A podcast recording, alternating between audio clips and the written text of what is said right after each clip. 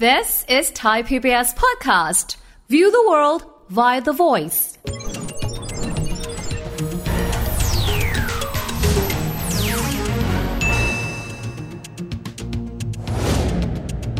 สวัสดีครับท่านผู้ชมครับ ยินดีต้อนรับเข้าสู่รายการเศรษฐกิจติดบ้านนะครับ วันนี้จะมาชวนคุยในเรื่องของพลังงานไฟฟ้านะครับ ช่วงนี้ค่าไฟฟ้าก็แพง แดดก็แรงทำไมเราไม่ติดโซลารูฟท็อปกันนะครับ รายการเศรษฐกิจติดบ้านได้มีการจัดวงเสวนานะครับในหัวข้อที่เกี่ยวข้องกับการติดตั้งโซลารูฟท็อปกัน เรามีแขกรับเชิญของเรา 2 ท่านครับท่านแรกเป็นนายกสมาคมกิตติมศักดิ์นะครับของสมาคมอุตสาหกรรมเซลล์แสงอาทิตย์ไทยนะครับศาสตราจารย์ดรดุสิตเครืองาม และอีกท่านหนึ่งนะครับเป็นเจ้าของเพจไอมด ก็คือคุณต้อมอัธพลทะแผงพันธ์ครับใจความเป็นอย่างไรเราไปรับฟังกันครับ ถ้าตั้งคำถามว่าติดตั้งโซลาร์เซลล์คุ้มค่าไหม อืม ผมบอกว่าคำถามนั้นน่าเชย ตอนเนี้ยมันคุ้มจะยิ่งกว่าคุ้ม ครับ นะครับ แค่คิดก็คุ้มละ แต่ทีนี้ต้องขอชมรายการนี้ที่เขียนบอกแล้วโซลาร์เซลล์เนี่ยจะติดอย่างไรให้มันคุ้มค่าล่ะนะครับ ตรงนี้ผมก็ต้องขอเรียนชี้แจงว่าผมนั่งนึกมาก่อนที่จะออกรายการเนี่ยเพื่อให้พี่น้องอยู่ทางบ้านเนี่ยได้เข้าใจประเด็น ผมจะใช้ตัวภาษาอังกฤษเป็นตัวย่อ 4P ครับ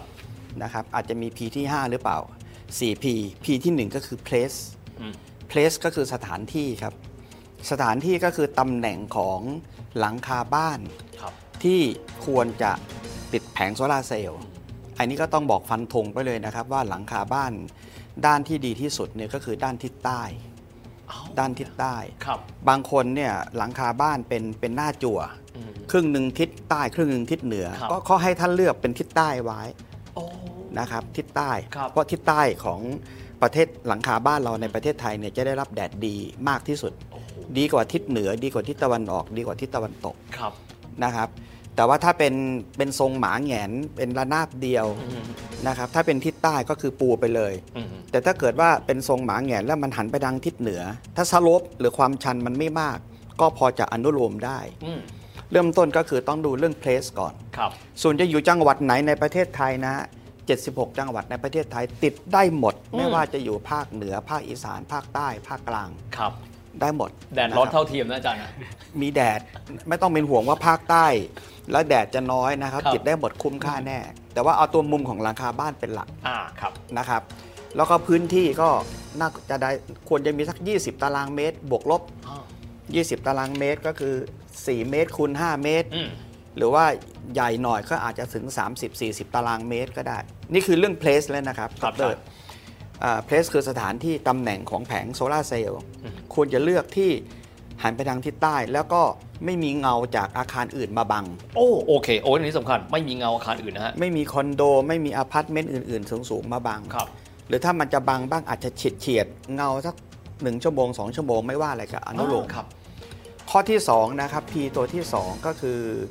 P แพล ครับ พรีแพรก็คือจะต้องมีการเตรียมการ อืม นะครับ ก็คือแนะนำว่าอย่าอย่าคิดอะไรทำเองเลยมันจะมันจะผิดและจะทำให้เสียหาย เหมือนเวลาเราซ่อมรถยนต์ ถ้าเราซ่อมไปยิ่งยิ่งซ่อมเองยิ่งพังเลยนะ โอ้ยยิ่งซ่อมยิ่งยุ่งนะอาจารย์ ยิ่งซ้อมยิ่งยุ่ง พีตัวที่2พีแพลเนี่ยก็คือควรจะไปติดต่อกับผู้เชี่ยวชาญหรือผู้รับเหมานะครับที่เขามีประสบการณ์ให้คำแนะนำพีตัวที่3นะฮะก็คือ permission นะครับ permission ก็คือการขออนุญาต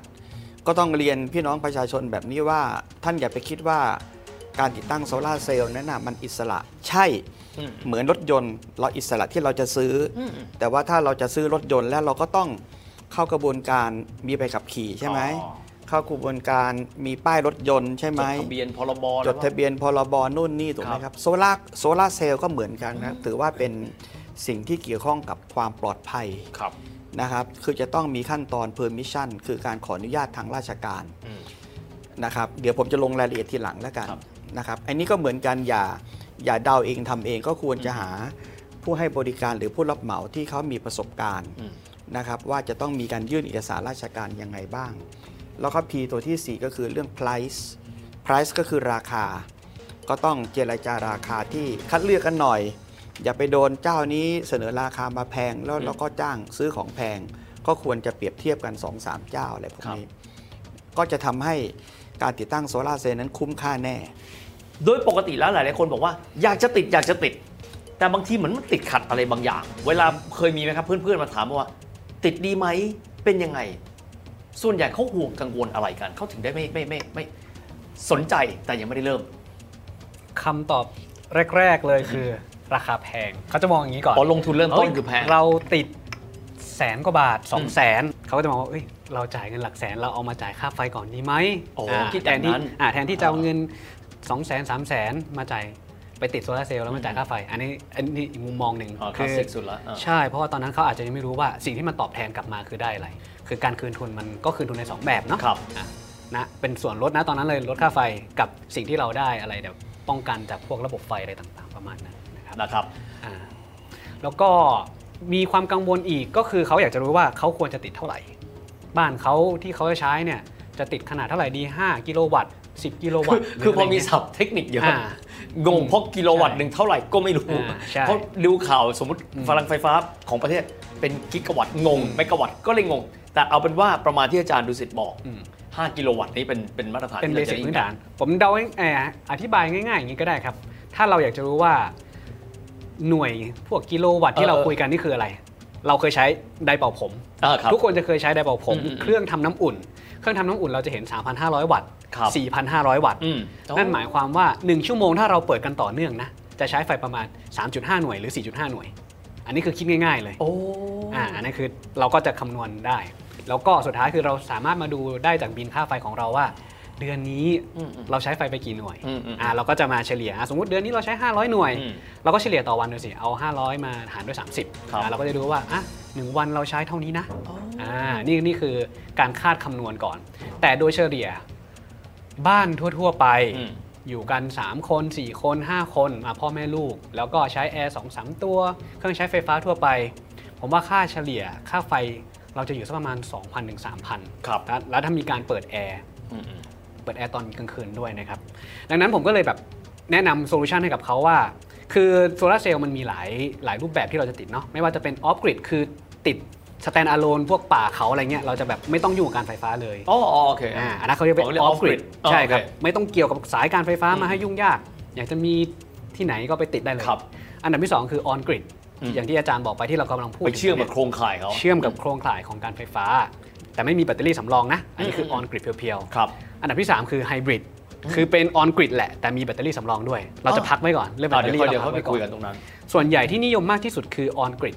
เพราะว่าค่าติดตั้งไม่ได้แพงมาก ครับ อ่ะแสนปลายๆก็มี 2 0 0แสนก็มีสำหรับ 5 กิโลวัตต์นะฮะผมก็จะบอกเขาอย่างนี้ว่า ไม่จำเป็นจะต้องใช้แบตเตอรี่ก็ได้ แต่ถ้าสมมุติว่าคุณต้องพิจารณาดูก่อนนะ ตอนกลางวันคุณอยู่บ้านหรือเปล่า คุณใช้ไฟเยอะๆช่วงไหน โอ้ เฮียต้องมาถามตัวเฮียเองด้วยถ้าเฮียอยากจะติดเนี่ยปกติเฮียใช้ไฟเยอะๆ ตอนที่เฮียกลับบ้าน ตอนที่นอนเปิดแอร์เช้าถึงเอ้ยกลางคืนถึงเช้า เข้าใจต้องเข้าใจอย่างนี้ถูกไหม ไฟเมื่อเราได้มาจากแสงอาทิตย์ปั๊บ อ่า แสงอาทิตย์เข้ามาที่เซลล์ปั๊บแล้ว transform มากลายเป็นไฟฟ้าปั๊บ อ่า เราต้องใช้มันเดียว มันต้องใช้เลยครับ อ๋อใช้เลยนะ ใช่ใช้เลย อ่ะสมมุติสมมุติว่าคนเปิดแอร์ตอนเที่ยงอยู่บ้านอันนี้ได้เลย ได้เลย แต่สมมุติว่าเป็นคนที่อยู่ออฟฟิศ อ่า สมมุตินะ เราเราออฟฟิศ ะแล้วก็แล้วก็กลับบ้านตอนที่พระอาทิตย์ตกดินไปแล้ว มันผลิตได้น้อยมากๆ หรือไม่ผลิตเลย เพราะมันไม่มีแสงอา ไม่ ทิ มี ตย์ แสงแล้ว อ๋อโอเค นั่นก็คือติดไปคุณก็ไม่ได้ช่วยประโยชน์อะไรเลยเป็น อืม แต่ว่าคุณไปเข้าโซลาร์เซลล์ภาคประชาชน ครับ ให้ช่วงกลางวันมันผลิตออกมา แล้วก็จ่ายออกไปที่กริด ครับ ที่เขาจะรับซื้ออ อืมอืมอืมอืม อ่าประมาณนี้ นะครับแต่ถ้าเกิดว่าเป็นแบบนั้นเนี่ยสมมติสิ่งที่อาจารย์ดุสิตพูดเรื่องโครงการโซล่า solar ภาคประชาชน สมมติเราไม่อยู่ ครับ แต่เรามีไฟที่เราได้ณเวลานั้น ครับ ก็เข้ากริดของการไฟฟ้า ถูก ไป ส่งออกไปขาย อ๋ออันนี่ก็ได้เหมือนกัน ใช่ครับ อ๋อโอเค ครับ ผมว่าส่วนหนึ่งที่มันยากมากๆคือ ตัวผมเองด้วย เราดูบินไฟฟ้าไม่เคยรู้เรื่อง อืม ในฐานะของอาต้อมไอมด ครับ เนี่ยนะครับ มีความรู้ทางด้านเทคนิคและอธิบายได้ง่าย สมมุติว่าเราบอกว่าเราจะทำอย่างที่อาจารย์ดูสิทธิ์ว่าแล้วเรา ครับ จะดูพฤติกรรมการใช้ไฟฟ้าของตัวเอง ครับ เพื่อที่จะไปลองดูพิจารณาต่อจากบินของเรา ซึ่งเราอาจจะดูไม่รู้เรื่องในเวลานี้ แล้วพิจารณาว่าฉันควรจะติดตั้งหรือไม่ ถ้าฉันติดตั้งจริง ความคุ้มค่าที่ฉันจะได้เป็นยังไงบ้างครับ อืมโอเคเอ่ออย่างที่บอกคือเราอ่ะไม่รู้หรอกว่า คือเราจะรู้แค่ถ้าถ้าจากบินค่าไฟเนาะ อืมอืม เราจะรู้แค่ว่าเดือนนั้นเราใช้ไฟกี่หน่วย ครับ เราไม่รู้ว่าเพราะมันไม่มีเครื่องมือที่จะมาบอกโหลดไงว่าณปัจจุบันณตอนเนี้ยอย่างเช่นที่เรานั่งอยู่ในห้องเนี้ยเราเปิดแอร์หลาย ๆ ตัวเราเสียบเครื่องใช้ไฟฟ้าเยอะ เราไม่รู้ว่ากระแสไฟหรือกำลังไฟที่ใช้อยู่ณตอนเนี้ยมันขึ้นอยู่ที่เท่าไหร่ อืม ถึงต้องให้มีการอ่า วัด ให้วิศวกรมาวัด เพื่อดูโหลดว่าหนึ่งชั่วโมงอ่ะเราใช้ประมาณเท่าไหร่ อืมอืม แต่เราสังเกตพฤติกรรมของเราได้ว่าตอนกลางวัน อ่ะยกตัวอย่างที่บ้านของผมเนี่ยนอกจากผมเปิดแอร์แล้วที่บ้านของผมขายของด้วยเป็นร้านก๋วยเตี๋ยวเล็ก ๆ อันอันนี้เป็นเหมือนบ้านออฟฟิศบวกร้าน อ่าใช่เป็นอ่าใช่ครับ เป็นโฮมออฟฟิศบวกร้าน อ่า เราก็จะรู้ว่าเอ้ยโหลดตอนกลางวันเราใช้เยอะเพราะเสียบเครื่องแช่ เพราะเปิดแอร์ อ่า เราจะรู้ว่ากำลังไฟที่เราใช้เยอะๆ ก็คือในช่วงตอนกลางวันตอนนี้ ครับ แต่ผมถึงบอกว่าบางบ้านอ่ะอย่างผมเป็นพนักงานออฟฟิศถ้าอยู่ที่คอนโดกลางวันผมแทบไม่ได้ใช้งานเลย ครับ แต่ว่าตอนกลางคืนผมต้องมานอนเปิดแอร์ต้องมาเสียบไฟเตารีดต้องมาทำเครื่องเออเป่าผมอาบน้ำอุ่นอ่ะไฟคือเราจะใช้ในตอนนี้เยอะ เราต้องแบ่งแยกให้ได้ก่อน ว่ากิจกรรมการใช้ไฟฟ้าของเราเกิดขึ้นณตอนไหนมากที่สุด ครับ อ่ะถ้าเกิดขึ้นตอนกลางวันอย่างที่อาจารย์บอก คุ้มค่าที่จะติด อืม ถ้าเกิดขึ้นตอนถ้าเกิดขึ้นตอนกลางคืนเยอะๆไม่คุ้มค่าที่จะติดโซลาร์เซลล์อ่ะดังนั้นเราต้องมีมาพิจารณา แต่ถ้าบางคนบอกอยากติดอ่ะยังไงก็อยากติด อืมอืม แม้ว่าจะใช้ตอนกลางคืนก็ตาม มันก็เลยต้องมีโซลูชันที่ 3 ขึ้นมาคือการติดตั้งโซลาร์เซลล์แบบไฮบริด อืม ที่มีแบตเตอรี่สำรอง อ่า เราอาจจะเคยเห็นในต่างประเทศ อืม เราอาจจะรู้จักกันในนามของ Tesla Powerwall อ๋อครับ อ่าอันนั้นคือเป็นตัวอย่างนะครับ ที่เขาจะนำกำลังไฟที่ผลิตจากโซลาร์เซลล์เอามาเติมไว้ในแบตก่อน ในช่วงตอนกลางวัน อ๋ออันนี้ นะค ก รับ ระโดดกว่า EV อ่ามันมันมองข้าม EV กันไปก่อน อ่าๆ เป็นแค่แบบเอาแบตเตอรี่มาสำรองคือเอาไฟ แบตเตอรี่ ที่ผ คือ ลิ ตัวเก็บไฟ ใช่ครับแบตตอ ที่เราไม่ได้ ตัวก็บฟ ใช้ในตอนกลางวัน อ่ะตอนกลางวัน ใช้ เลส ใว เซว่า อื่น เนี่ยเหมือนเราออกมาถ่ายรายการตอนเนี้ยอยู่ ครั ที่ บ บ้านเราไม่ได้มีการใช้ไฟ อืมอืมอืม แต่โซลาร์เซลล์เราผลิตนะครับ เราผลิตเก็บไว้ในแบตเตอรี่ก่อนอ่ะแล้วก็เอามาใช้ตอนกลางคืน ครับ แต่เราก็ต้องมาทบทวนอีกว่าเซตที่เราจะติดตั้งลงไปอ่ะสามสี่แสนกับการที่เราจะประหยัดไฟแค่เนี้ยมันอาจจะไม่คุ้ม ครับ ดังนั้นผมก็เลยมีโซลูชันที่เสนอกับบางคนถ้าบอก อืม อยากจะติด โอเค ถ้าคุณรู้แล้วว่าตอนกลางวันคุณใช้ไฟเยอะ แล้วตอนกลางคืนคุณก็ใช้ไฟเยอะเหมือนกันนะ อืม โซลาร์เซลล์ติดไปเลยตอนกลางวัน แล้วอันที่สองคือให้ติดเป็นมิเตอร์ TOU มิเตอร์ไฟฟ้าอีกประเภทหนึ่งที่ปกติอะที่บ้านเรานะปัจจุบันคือเราจะใช้มิเตอร์ ประเภททั่ว ๆ ไป คือค่าไฟถ้าตอนกลางวัน เราก็ใช้แฟลตเลทอะคือประมาณ5 5.7 บาทต่อหน่วยใช่ไหมครับแต่ถ้าเป็นมิเตอร์ TOU อะ เจ็ดบาทกว่า มันจะมีราคา 7 บาทกับราคา 3 บาท 3 บาทที่เราจะใช้ในช่วงตอนกลางคืน อืม ให้ลองนึกสภาพอย่างนี้ครับ ตอนกลางวันเราปล่อยให้โซลาร์เซลล์ทำงานไป ครับ ครับก็ผลิตพลังงานออกมา เราก็ใช้จากตรงนี้ ครับ ผลิต 20 หน่วยเราก็ใช้ให้มันหมด ครับ แล้วตอนกลางคืน เรานอนเปิดแอร์เนี่ยเราชอบเปิดแอร์ตั้งแต่3ามทุ่มสี่ทุ่มไปจนถึงเช้า แล้วก็ดึงไฟจากมิเตอร์ TOU ไปใช้แทน เพราะว่าค่าไฟมันจะถูกลงประมาณครึ่งหนึ่งอ่ะอันนี้ก็เป็นอีกหนึ่งโซลูชันที่ผมจะแนะนำเสมอว่าไม่ไม่จำเป็นจะต้องใช้แบตเตอรี่ก็ได้ อ่าๆ แต่ถ้า สมมติว่าพฤติกรรมของคุณอะตอนกลางคืนคุณใช้แบบแอร์ห้าเครื่องพร้อมกันถ้าเป็นบ้านหลัง ใช้เยอะ ให ก ญ่ ว่าตอนกลางวันเออ อ่ะหันมาติดที่เป็นมิเตอร์ TOU ช่วยในตอนกลางคืนจะช่วยลดการจ่ายค่าไฟฟ้าได้ค่อนข้างมาก อืมอืม กลางวันก็ใช้โซลาร์เซลล์ไปซะ อันนี้เป็นน่าจะเป็นโซลูชันที่ค่อนข้างลงตัว มิเตอร์ TOU นะอาจารย์มีอะไรจะ ครับ เสริมในส่วนมิเตอร์ TOU ไหมครับ คือเรียนแบบนี้ครับมิเตอร์ TOU เนี่ยมันย่อมาจากคำว่า time of use time of use time ที่แปลว่าเวลา อืมอืม นะครับก็คือเป็นมิเตอร์ที่เอ่อในเวลากลางวันเนี่ยบ้านนั้นน่ะจะซื้อไฟฟ้าในราคาแพง แพงกว่าปกติ นะครับคือปกปกติค่าไฟฟ้า normal มิเตอร์ทั่วไปเนี่ยเมื่อกี้ผมเรียนแล้วอยู่ประมาณ 5 บาทกว่า ครับ ใครที่เข้าโครงการ TOU นั่นน่ะเหมาะสำหรับบ้านที่ใช้ไฟฟ้ามากในเวลากลางคืน ครับ เพราะว่ากลางวันเนี่ยหน่วยละ 7 บาทกว่า ครับ กลางคืนหน่วยละ 3 บาทกว่านะครับ แต่ทีนี้บังเอิญบังเอิญกลางวันก็ก็ใช้ไฟฟ้านั่นแหละ แล้วถ้าติดตั้งโซลาร์รูฟเข้าไปด้วยเนี่ยก็จะยิ่งทำให้ประหยัดค่าไฟฟ้าหน่วยละ 7 บาทกว่า ครับ ก็เรียกว่าคุ้มเบิ้ลสองเข้า โอ้ ไปเลย เบิ้ลเข้าไป โอ้อาจารย์ นะครับคุ้มเบิ้ลสองเข้าไปและนั่นคือก็คือประโยชน์ของคำว่า TOU ครับ เดี๋ยวผมขอกลับมาอธิบายเป็นภาพรวมอีกนิดนึง เพื่อให้ เชิญเลยครับ ผู้ชมทางบ้านจะได้เข้าใจอีกนิดนึงแล้วกันว่า สรุปง่ายๆว่าบ้านแบบไหนที่เหมาะหรือว่ามีความคุ้มค่ามากต่อการติดตั้งโซลาร์รูฟ ครับ หนึ่งบ้านที่ใช้เครื่องปรับอากาศเยอะ อืม 2. บ้านที่ทำงานแบบ work from home ไอ้ อยู่ตอน work กลา from งวัน home เนี่ยมันก็คืออยู่บ้านมันกลางวันมันก็ต้องเปิดแอร์ เป็นโฮมออฟฟิศแก Home ท้าย office แล้วมันนะฮะ ใช่ work from home หรือ 3 home office แล้วก็ 4 บ้านที่มีผู้สูงอายุอยู่ อ๋อ ครับ นะครับ เราก็ต้องเปิดแอร์ให้ท่านอยู่ถูกไหมครับ สบายสบายๆหน่อย แล้วก็ 5 บ้านที่ทำกิจกรรม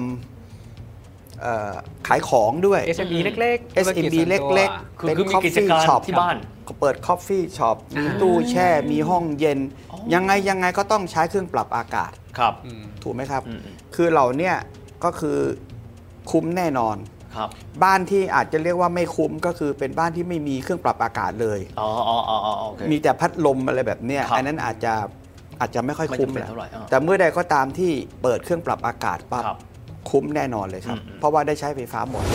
พอเห็นภาพรวมไปแล้วนะครับ แต่ว่าหลายคนอาจจะมีคำถาม เอ๊ะเรื่องนี้มีปัญหาเชิงเทคนิคหรือเปล่า การบำรุงรักษาการดูแลหลังจากนั้นจะเป็นอย่างไร รวมถึงโครงการโซล่าร์ภาคประชาชนมีรายละเอียดอย่างไร เดี๋ยวตอนหน้าเรามาติดตามกันสำหรับวันนี้เวลาก็หมดลงแล้วนะครับ แล้วพบกันใหม่โอกาสหน้า สวัสดีครับ